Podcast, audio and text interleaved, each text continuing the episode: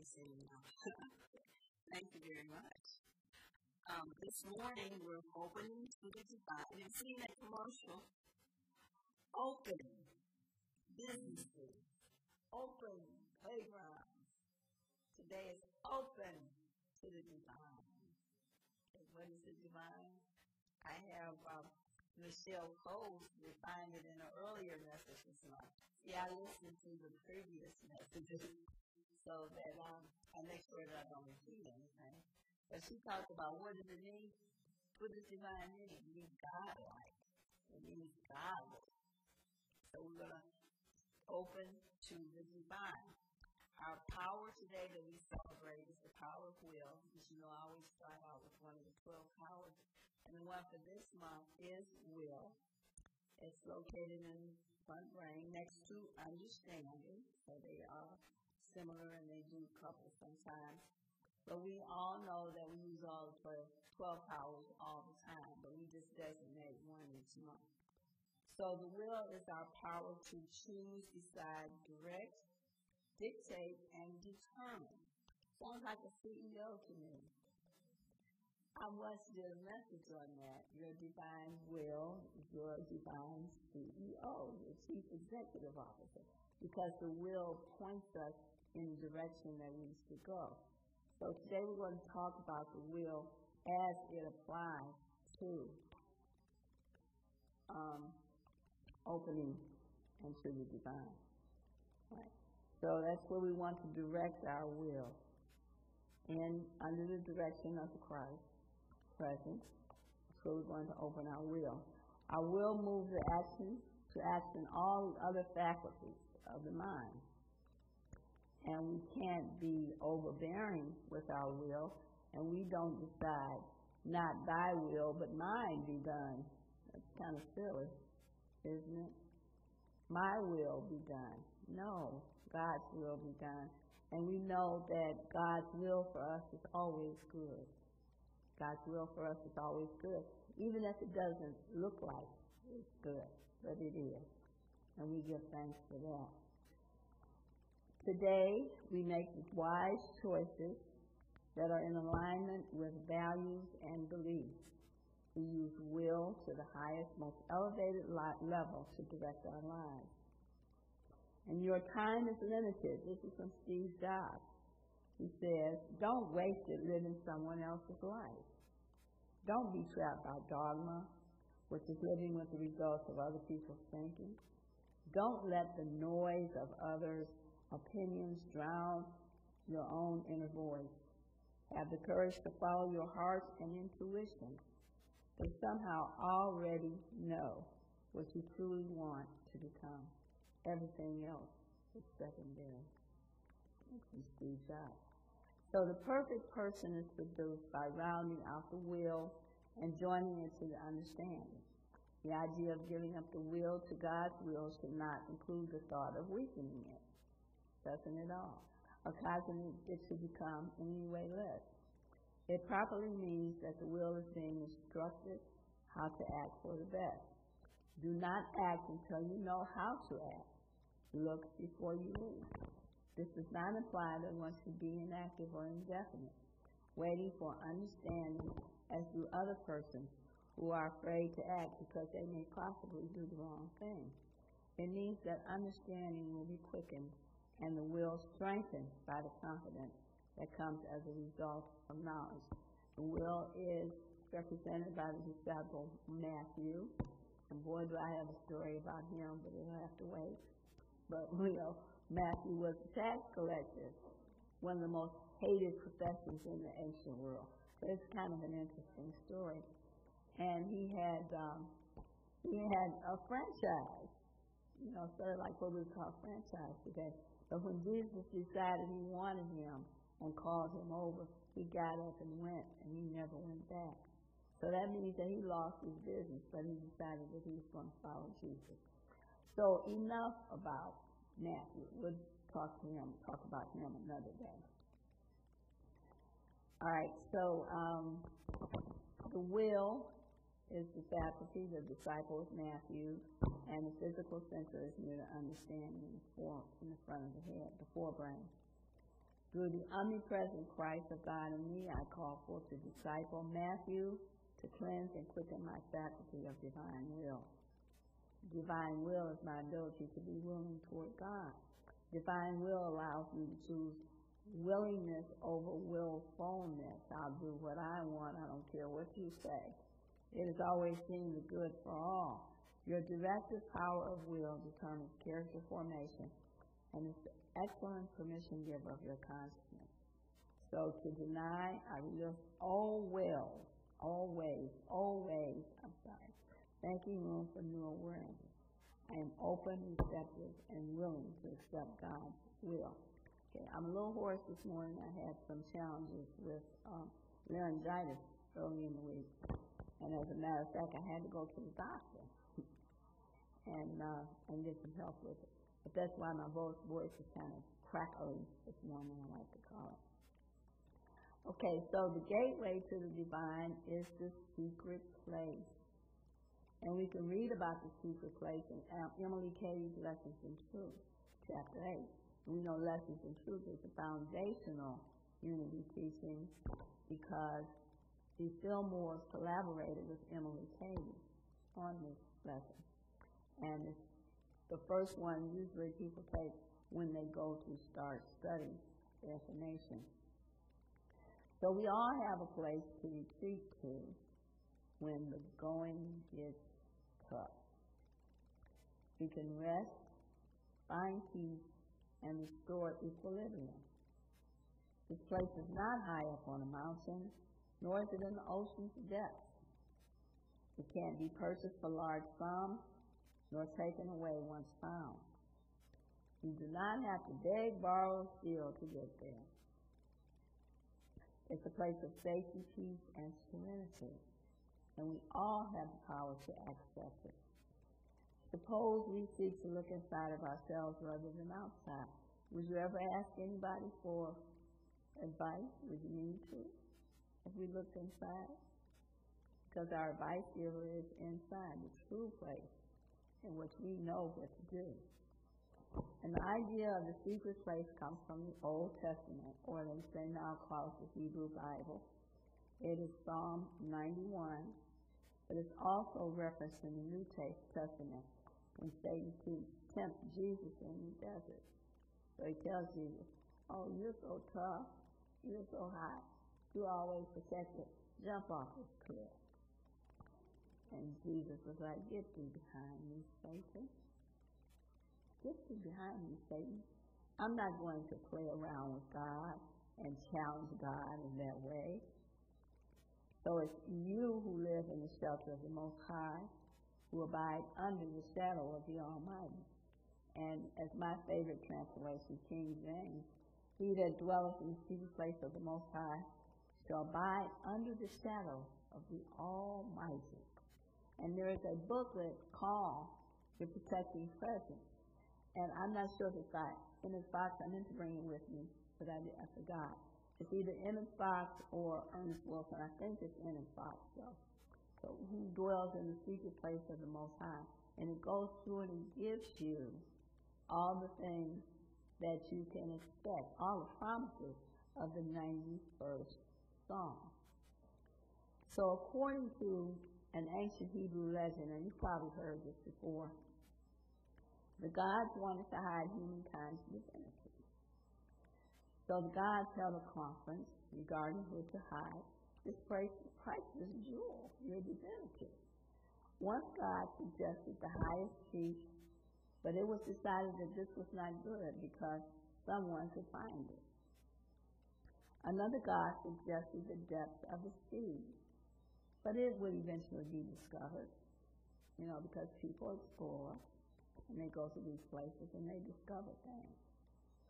It's what happened in the case of the Titanic. They discovered the wreckage of the Titanic. You know, and everyone thought that that would be hidden forever. Finally, the God decided that our divinity would be placed in one area that none of us would think to look. And that is where? Within. Oh, wow. Within. So Charles Fillmore referred to it as the inner chamber, the secret place of the Most High. And he goes on to say that it is not for sale for money consideration. It can be had only for love and obedience. He who would have fruit from the tree of life must reach up and get it. He must aspire to it first, and then in prayer and true word, act as if he had already received it. The 91st Psalm is a series of promises made to those who seek to dwell in close relationship with the One, the I Am. Remember that? What we place after I Am is what we're declaring ourselves to be. So we have to be very careful with those two words. It promises shelter, rest, and protection in dealing with all types of oppression and calamity. Trap, plague, darkness, dangers of the day and pestilence, and destruction by night. And then it promises a thousand shall fall at your side, and ten thousand at your right hand, but it shall not come thy day. Psalm 91 says. So there are seven promises in regards to these perils that are found in Psalm 91, 11 to 16. And these are, I will deliver you. I will protect you. I will answer you. I will be with you in times of trouble. I will honor you. I will satisfy you I will give you my salvation, which I found about that word salvation. A lot of people uh, don't like that word, but salvation means change of mind. That's what I was taught. It means change of mind. So how do we find this wonderful secret place? Emily Cady states that the secret place is secret because it is the meeting of the Christ of our being and our consciousness. It is secret because it is the meeting of the Christ of our being and our consciousness. It cannot be accessed by anyone from the outside. So get your little key and try to go in here. Can't do it. Nor can anyone introduce another person to it. It is hidden within us, and this is what makes it secret. Our, jo- our journey to the secret place begins when we first embarked upon the past and begin to desire the present. That is God seeking us, and our desire to find God results from His drawing close to us. No one can come to me, the Christ, unless drawn by the Father who sent me. John 6 44. As we change our thinking and our attitudes, things change, thought by thought, word by word and act by act. And we grow toward and become open to the divine. Affirmative prayer and meditation lead to the inner chamber and the silence. In the silence, we feel the activity of individual thought to hear, the still small voice. Charles Fillmore said that man instinctively feels and knows this is where to find help. Even though you may still seek to go outside, but you know it's in here where the answers are. Michael Beckwith calls it help. And what does help mean? Help means hello, eternal, loving presence. So when you sit down, when you get to go into the secret place, hello, eternal, loving present. Prayer is creative thinking that heightens the connection with God mind and brings forth wisdom, healing, prosperity, and everything that good that is good. Because remember God's will for us is always good. Even though it may not look like it. His will for us is good. It's vital to have a time when we withdraw and shut the door to the world's distractions. Regular time in the silence, and that's what it was called before it was called meditation, helps us to still the monkey mind. You ever heard of the monkey mind? Okay, what is a monkey mind? A monkey jumps around and chatters, and this is what happens sometimes when we sit down to meditate. You ever had that happen? You know, and you have to come out and you have to calm yourself down and then try again.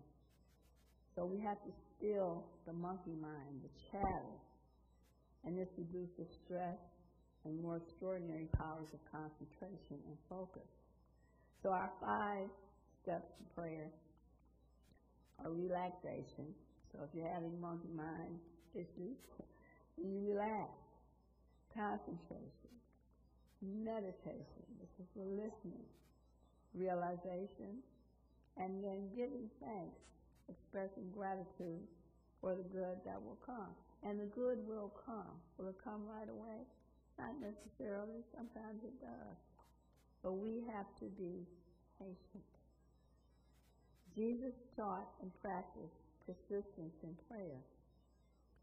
It is how we say, "Pray up and older people in my background used to say that all the time.